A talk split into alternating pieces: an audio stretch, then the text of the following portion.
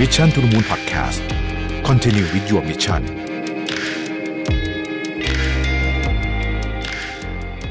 สวัสดีครับยินดีต้อนรับเข้าสู่ Mission to the Moon Podcast นะครับคุณอยู่กับประวิทยานุสาหะครับ วันนี้ผมเอาบทความจากเว็บไซต์ไทย Publica นะครับซึ่งเป็นบทความของ KKP Research มาอีกทีหนึ่งเนี่ยนะฮะมาชวนคุยกันเรื่องของหนี้ครัวเรือนนะฮะคือจริงๆเนี่ยช่วงเนี้ยถ้าฟัง Mission to the Moon ก็ และและหลาย ๆ ช่องเนี่ย ก็ผมว่ามันก็อาจจะชวน depress เหมือนกันนะเพราะรู้สึกว่ามันมีแต่คุยกันเรื่องหนี้เรื่องดอกเบี้ยขึ้นอะไรเนี่ยนะฮะแต่ว่าถ้าเกิดว่าเราเข้าใจมันเนี่ย ผมคิดว่าเราจะสามารถที่จะจัดการกับวิกฤตเวลามันมาถึงได้ดีกว่า เพราะว่ามันมีมันมีรายละเอียดเยอะอ่าใช้คำนี้แล้วกันนะครับ หลังจากจบชุดซีรีส์หนี้พวกนี้เนี่ยเดี๋ยวผมจะคุยเรื่อง emerging market ต่อนะฮะ emerging market crisis ต่อ แล้วอาจจะเจาะให้ฟังทีละประเทศเลยว่า ตอนนี้ใครที่มีสถานการณ์ที่น่ากลัวบ้างนะครับ แล้วแล้วมันจะเกี่ยวยังไงกับประเทศไทย แล้วประเทศไทยเนี่ยอยู่ตรงไหนของวิกฤตการณ์ที่เราเรียกว่ากำลังจะเรียกว่า emerging market crisis โอเค แต่ว่าวันนี้คุยเรื่องนี้ก่อน เรารู้กันอยู่ละว่าดอกเบี้ยตอนนี้ขาขึ้นนะครับวันก่อนเนี่ยผมเจอเอ่อดรกอบศักดิ์ภูตระกูลนะฮะที่งานประชุมบอร์ดเนี่ยนะแล้วก็ดรกอบศักดิ์ก็พูดคำหนึ่งเกี่ยวกับเรื่องเฟดบอกว่า ท่านได้มีโอกาสคุยกับรองประธานเฟดครั้งหนึ่งนะฮะบอกว่าเฟดเนี่ยเขาเหมือนเขาคิดว่าตัวเองดูแล คือเขาดูแลประเทศอเมริกาเขาไม่ดูแลทั้งโลกอะแต่ว่าการกระทำของเฟดเนี่ยมันกระทบกับทุกคนทั้งโลกนะครับเปรียบเสมือนเรือขนาดใหญ่นะเวลาจะเทียบท่าอะไรอย่างเงี้ยนะไอ้พวกเรือเล็ก ๆ ก็ต้องโดนคลื่นจากเรือใหญ่เนี่ยกระทบแน่นอนนะครับ ใครที่หนีไม่ทันปรับตัวไม่ทันก็อาจจะเรือจมเลยก็ว่าได้นะครับ เพราะฉะนั้นดอกเบี้ยขาขึ้นครั้งนี้นะ บวกกับหนี้ครัวเรือนของไทยเนี่ยมันก็เป็นเรื่องของเราสักสักสักส่วนใหญ่แหละ แต่จริง ๆ แล้วมันเกี่ยวข้องกับเรื่องของตลาดโลกด้วยอย่างมากเลย ในช่วงหลายสิบปีที่ผ่านมาเนี่ยนะฮะหลายประเทศเนี่ยนะครับหรือว่าทุกประเทศเลยก็ว่าได้นะถูกขับเคลื่อนเศรษฐกิจโดยการสร้างหนี้นะครับ ซึ่งมาจากทุกภาคส่วนเลยนะทั้งภาครัฐภาคเอกชน และภาคครัวเรือนนะครับเออและมันมาเบิ้ลเป็นพิเศษนะฮะ ในช่วงของโควิดนะจำช่วงโควิดได้ใช่ไหมฮะที่เราคุยกันว่า มีแพ็กเกจบาซูก้านะฮะแพ็กเกจบาซูก้านั้นก็คือเอ่อการอัดเงินเข้าไปอะนะฮะผ่านกระบวนการต่างๆ ประเทศเราก็มีประเทศอื่นก็มีอเมริกาก็มีใครๆก็มีกันทั้งนั้นแหละนะฮะทุกประเทศก็จะมีแพ็กเกจไอ้แบบเนี้ยเข้าไปช่วยเหลือผู้ประกอบการเพราะว่าตอนแรกเนี่ยเราไม่รู้เลยว่าโควิดคืออะไร มันจะรุนแรงแค่ไหนนะฮะวัคซีนวัคซีนไม่มีทุกอย่างต้องปิดชัดดาวน์นะครับต่างๆนานาเหล่านี้ เพราะฉะนั้นเนี่ยวันเนี้ย ตัวเลขที่ผมคิดว่าทุกคนฟังแล้วน่าตกใจ ก็คือเรามีหนี้เนี่ย270%ของ GDP ทั้งโลก คือโลกเรามีหนี้270%ของ GDP เราเราลองหยุดคิดคำนี้นิดนึงนะ270 ก็คือเกือบเกือบสามเท่า คือโลกเนี้ยมีหนี้มากกว่าสิ่งที่จะผลิตได้ สิ่งที่จะ generate value ได้ต่อปีเนี่ยสามเท่า เยอะเยอะไหมลองท่านลองตอบตัวเองแล้วกันว่าเยอะหรือเปล่า สาเหตุส่วนหนึ่งก็เพราะว่าดอกเบี้ยมันต่ำ ดอกเบี้ยมันต่ำเราอยู่ในยุคดอกเบี้ยต่ำมานานจนเราจำไม่ได้แล้วว่าดอกเบี้ยสูงเป็นยังไง ผมใช้คำนี้เลยแล้วกัน นานมากนะครับ นานมากจริง ๆ ดอกเบี้ยต่ำต่ำต่ำต่ำต่ำนะฮะแล้วก็เราไม่ได้ยินคำว่าเงินเฟอ้อมานอกจากในตำราเรียนนะอ่าคนยุคผมเนี่ย ไม่เคยรู้จักคำว่าเงินเฟอ้อจริง ๆนะฮะจริง ๆ ไม่รู้คือคือรู้จักในตำราเรียนว่าเงินเฟอ้อคืออะไรแต่ว่าไม่เคยเข้าใจมันจริงเพราะไม่เคยเห็นจริง นะครับอย่างไรก็ตามเนี่ยตอนนี้เนี่ยพอเงินเฟอ้อมันขึ้นแรงมากแล้วมันไม่ขึ้นแรงที่อเมริกาที่มันขึ้นแรงทุกที่นะครับ และสหรัฐอเมริกาเองพูดชัดเจน ไปฟังประธานเฟดยิ่งหลังหลังวันนี้สองรอบหลังเนี่ย ประธานเฟดเนี่ยพาวเวลเนี่ยเขาพูดชัดจนไม่รู้จะชัดยังไงแล้วว่า เขาจะใช้ทุกสภากำลังในการจัดการเงินเฟ้อให้ได้นะครับ แล้วก็ความแล้วก็พูดทำนองว่าความเสี่ยงเรื่อง recession เป็นความเสี่ยงที่ไม่เกิดก็ดี แต่ก็เป็นความเสี่ยงที่รับได้ อันนี้คือพูดกับกรรมธิการนะฮะ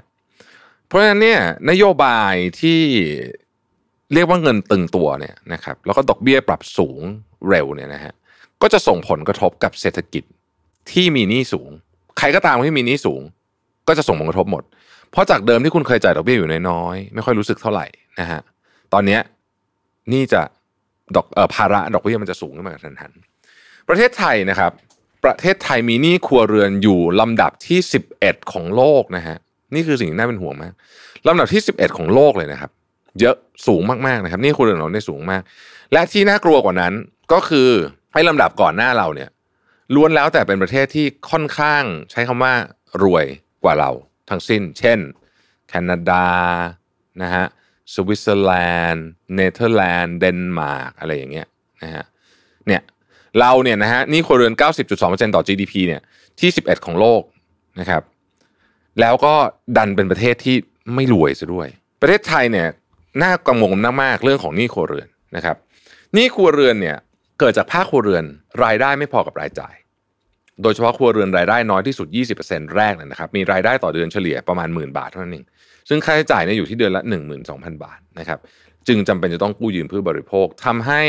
ไทยมีสัดส่วนหนี้เพื่อการบริโภคระยะสั้น เทียบกับหนี้ครัวเรือนทั้งหมดเนี่ยมากกว่าประเทศพัฒนาแล้ว ในขณะที่รายได้ต่อหัวของไทยเนี่ยยังอยู่ในระดับต่ำมาก เทียบกับประเทศที่ก่อหนี้ในระดับใกล้เคียงกันผมพูดอีกทีหนึ่งนะฮะประเทศที่ก่อหนี้อยู่ในระดับใกล้เคียงกับเราเนี่ยล้วนแล้วแต่เป็นประเทศที่ร่ำรวยแล้วทั้งนั้น ประเทศพัฒนาแล้วทั้งนั้นอเมริกาสวีเดนอะไรพวกนี้เนี่ยนะฮะซึ่งซึ่งซึ่งเขามีตังค์แต่เราเราเรายังไม่ได้อยู่จุดนั้น รายได้ต่อหัวเราต่ำนะฮะ หมายความว่าประเทศไทยเป็นประเทศที่รายได้ต่อหัวไม่สูง แต่ว่านี่ครัวเรือนเนี่ยกลับสูงมาก อีกอันหนึ่งก็คือความเหลื่อมล้ำด้านความมั่งคั่งนะฮะความเหลื่อมล้ำด้านความมั่งคั่งเนี่ยนะครับ ไม่เหมือนกับความเหลื่อมล้ำด้านรายได้นะอธิบายนิดนึงคือเวลาเราพูดถึงความเหลื่อมล้ำด้านด้านรายได้ก็คือแบบว่าอ่าคนที่จบปริญญาโทนะฮะมีรายได้มากกว่าคนที่จบมัธยมหก กี่เท่าอะไรแบบนี้ อันนี้คือความเหลื่อมล้ำด้านรายได้ แต่ความเหลื่อมล้ำด้านความมั่งคั่งเนี่ยมันคือหลายเรื่องมาประกอบกันนะฮะรายได้ก็อาจจะเป็นส่วนหนึ่งการส่งต่อเรื่องของอะไรล่ะมรดกอะไรพวกนี้นะฮะส่งต่อเศรษฐกิจส่งต่อเลกาซี่พวกนี้เนี่ยเกี่ยวทั้งสิ้นนะครับ ประเทศไทยเนี่ยเป็นประเทศที่มีความเหลื่อมล้ำด้านความมั่งคั่งหนึ่งในในประเทศที่สูงที่สุดในโลกนะครับใกล้เคียงกับรัสเซียนะฮะตามรายงานของ Credit Suisse ทำให้นี่มีแนวโน้มจะกระจุกตัวอยู่ในครัวเรือนที่มีรายได้น้อยด้วย ซึ่งปกติรายได้ก็ไม่พอและมีสัดส่วนต่อสินทรัพย์หนี้ที่ต่ำกว่าอยู่แล้วทำให้ดอกเบี้ยสูงสำหรับหนี้ครัวเรือนกลุ่มนี้นะครับจนกลายเป็นปัญหาเศรษฐกิจก็คือพูดง่ายคือถ้ามันคือมันยิ่งเหลื่อมล้ำเพราะฉะนั้นไอ้กลุ่มที่สินทรัพย์เยอะก็ไม่ค่อยก็ไม่ค่อยมีปัญหาเท่าไหร่ไม่ค่อยมีหนี้เท่าไหร่ด้วยซ้ำยิ่งไปกว่านั้น ซ้ำร้ายกว่ากับเรื่องนี้ทั้งหมดเนี่ยนะฮะ ครัวเรือนรายได้น้อยเนี่ยมีตะกร้าสินค้าที่มีกลุ่มอาหารและพลังงาน สูงพูดง่ายก็คือเขาใช้เงินกับอาหารและพลังงานเนี่ยเยอะนะครับ ซึ่งตอนนี้เงินเฟ้อมันดันไปอยู่ในสองกลุ่มนี้เยอะที่สุด ก็ทำให้ยิ่งไม่พอจ่ายเข้าไปใหญ่ แล้วก็เงินออมก็ลดความสามารถในการจ่ายหนี้ก็ลดนะฮะทำให้ทิศทางหนี้เสียของไทยเนี่ยนะมีแนวโน้มน่ากลัวนะครับ ทีนี้ สถานการณ์เศรษฐกิจไทยมันมีความคล้ายกับญี่ปุ่นอยู่เหมือนกันในรายงานฉบับนี้นะฮะเขาก็เล่าให้ฟังบอกว่า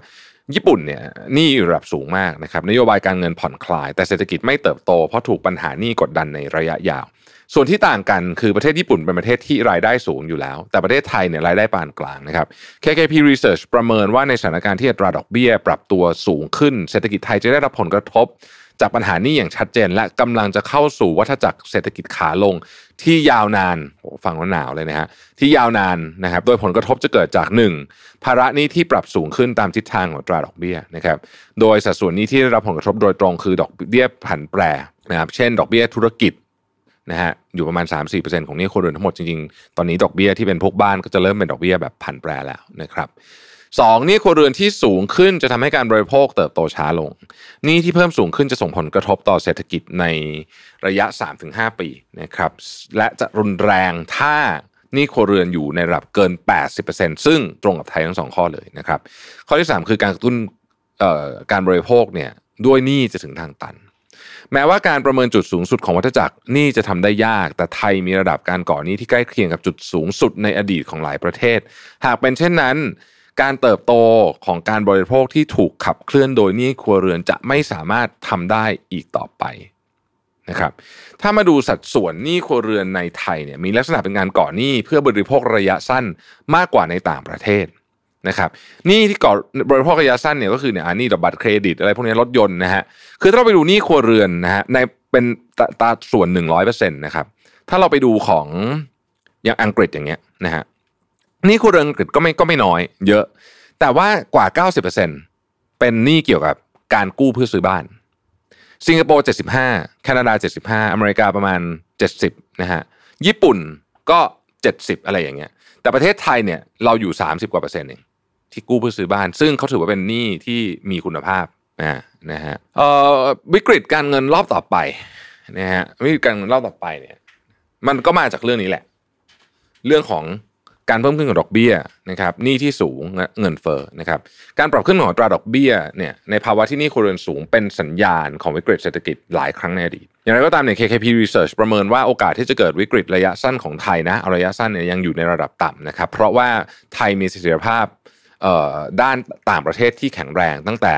เรื่องของดุลบัญชีเดินสะพัดภาระหนี้ต่างประเทศที่มีค่อนข้างน้อยรู้สึกจะมีสัก 1.5%นั่นเองนะไม่เหมือนตอนปี 40 นะครับสถาบันการเงินแข็งแกร่งมาก นะครับและเงินสำรองยังอยู่ในระดับที่สูง แต่ปฏิเสธไม่ได้ว่าระยะกลางถึงระยะยาวมีความเสี่ยงนะครับ อันที่หนึ่งคือการสูญเสียความสามารถในการแข่งขันของไทย ที่อาจจะทำให้ดุลบัญชีเดินสะพัดติดลบนะฮะค่าเงินบาทที่อ่อนผนวกกับหนี้ที่สูงนะอาจจะนำไปสู่วิกฤตได้ในระยะไกลนะครับ การเปลี่ยนแปลงของนโยบายการเงินระยะยาวของประเทศเศรษฐกิจหลักในกรณีที่ปัญหา stagflation รุนแรงมากยิ่งขึ้นนะครับ แล้วก็การท่องเที่ยวที่ไม่แน่ใจเหมือนกันว่า มันจะกลับมาดีได้เร็วแค่ไหนนะครับ เพราะว่าการท่องเที่ยวนี่แหละเป็นตัวที่จะทำให้ดุลบัญชีเดินสะพัดไทยเนี่ยมันจะเกินดุลหรือขาดดุลยังไงเนี่ยมันก็จะอยู่ที่การท่องเที่ยวนี่แหละนะครับปัญหาเชิงโครงสร้างก็เป็นอีกเรื่องหนึ่งนะฮะปัญหาเชิงโครงสร้างเป็นอีกเรื่องหนึ่งนะครับนโยบายการเงินที่ยังคงผ่อนคลายเนี่ยสามารถแก้ปัญหาในระยะสั้นได้ แต่ขนาดเดียวกันก็เป็นการยืดปัญหาเชิงโครงสร้างที่ยังไม่ถูกแก้ไขออกไป ปัญหาที่ใหญ่ที่สุดที่ทำให้นี่ครัวเรือนอยู่ในระดับสูงเนี่ยเกิดจากเศรษฐกิจที่แทบไม่เติบโตในช่วงที่ผ่านมา แล้วประชาชนไม่มีรายได้เพียงพอกับรายจ่าย ท้ายที่สุดเนี่ย การจะแก้ปัญหานี้อย่างยั่งยืนเนี่ยจะเป็นจะต้องมุ่งไปปฏิรูปโครงสร้างเศรษฐกิจให้แข่งขันได้ และเติบโตได้ในระยะยาว หรือถ้าเกิดพูดภาษาหล่อๆ ก็คือต้องหา S curve ใหม่ให้ได้เร็วๆ แล้วก็ทำให้ได้จริงเนี่ยนะฮะ KKP Research ประเมินว่าไม่มีประเทศใดที่ปฏิรูปเศรษฐกิจได้สำเร็จในระยะเวลาอันสั้น และนโยบายการเงินจะต้องมีบทบาทในการควบคุมลักษณะของวัฏจักรหนี้ด้วยนะครับโดยนโยบายการเงินต้องไม่สนับสนุนให้เศรษฐกิจของประเทศเติบโตด้วยหนี้ต่อไป ซึ่งจะทำให้เศรษฐกิจมีอาการซึมยาว นะครับแต่ในขณะเดียวกันการปรับอัตาดอกเบี้ย เพื่อนำเศรษฐกิจเข้าสู่ช่วง deleverage ต้องระวังไม่ให้เร็วเกินไปนะครับเพราะว่าก็จะนำไปสู่วิกฤตหรือ recession เองซึ่งอันนี้คือความยากมากคือ คนอาจจะคิดว่าการปรับดอกเบี้ยมันเฮ้ยมันก็มีตำลงตำราเขียนอยู่แล้วแต่ในของจริงมันไม่เป็นแบบนั้นนะฮะอย่างที่ผมได้พูดไปในหลายๆพอดแคสต์ว่าดอกเบี้ยเนี่ยเป็นอาวุธที่เป็นอาวุธหนักมากนะฮะแล้วก็ผลของมันเนี่ยมันมันไม่มันไม่ได้เป็น precise bomb อะคือมันไม่ได้รู้ไปเปว่าจะเกิดอะไรขึ้นนะฮะมันก็จะมี อะไรที่มันอาจจะพลาดได้เยอะ ซึ่งความนายาท้าทายของนโยบายทางการเงินกำลังมีมากขึ้นเรื่อยๆเพราะเศรษฐกิจกำลังจะเจอแรงกดดันด้านเงินเฟ้อแล้วก็วัฏจักรของนโยบายการเงินโลกขาขึ้นนะครับ หากมองในแง่ดี หากวัฏจักรนี้กำลังผ่านจุดสูงสุดไปแล้วจริง หลายคนกำลังบอกว่าเอ้ยมันน่าจะผ่านแล้วมั้งเนี่ยนะฮะ การมองเห็นปัญหาของเศรษฐกิจไทยและศักยภาพการเติบโตที่แท้จริง จะเริ่มเป็นไปอย่างไม่บิดเบือน เพราะไม่มีหนี้มาช่วยในการเติบโตอีกต่อไปนะครับ จึงเป็นสัญญาณในการเร่งในการปฏิรูปโครงสร้าง และถ้าทำได้จริงทำได้ดีก็จะดีกับโครงสร้างเศรษฐกิจในระยะยาวนะครับ ขอบคุณที่ติดตาม Mission to the Moon นะครับแล้วเราพบกันใหม่ในวันพรุ่งนี้ สวัสดีครับ Mission to the Moon Podcast Continue with your mission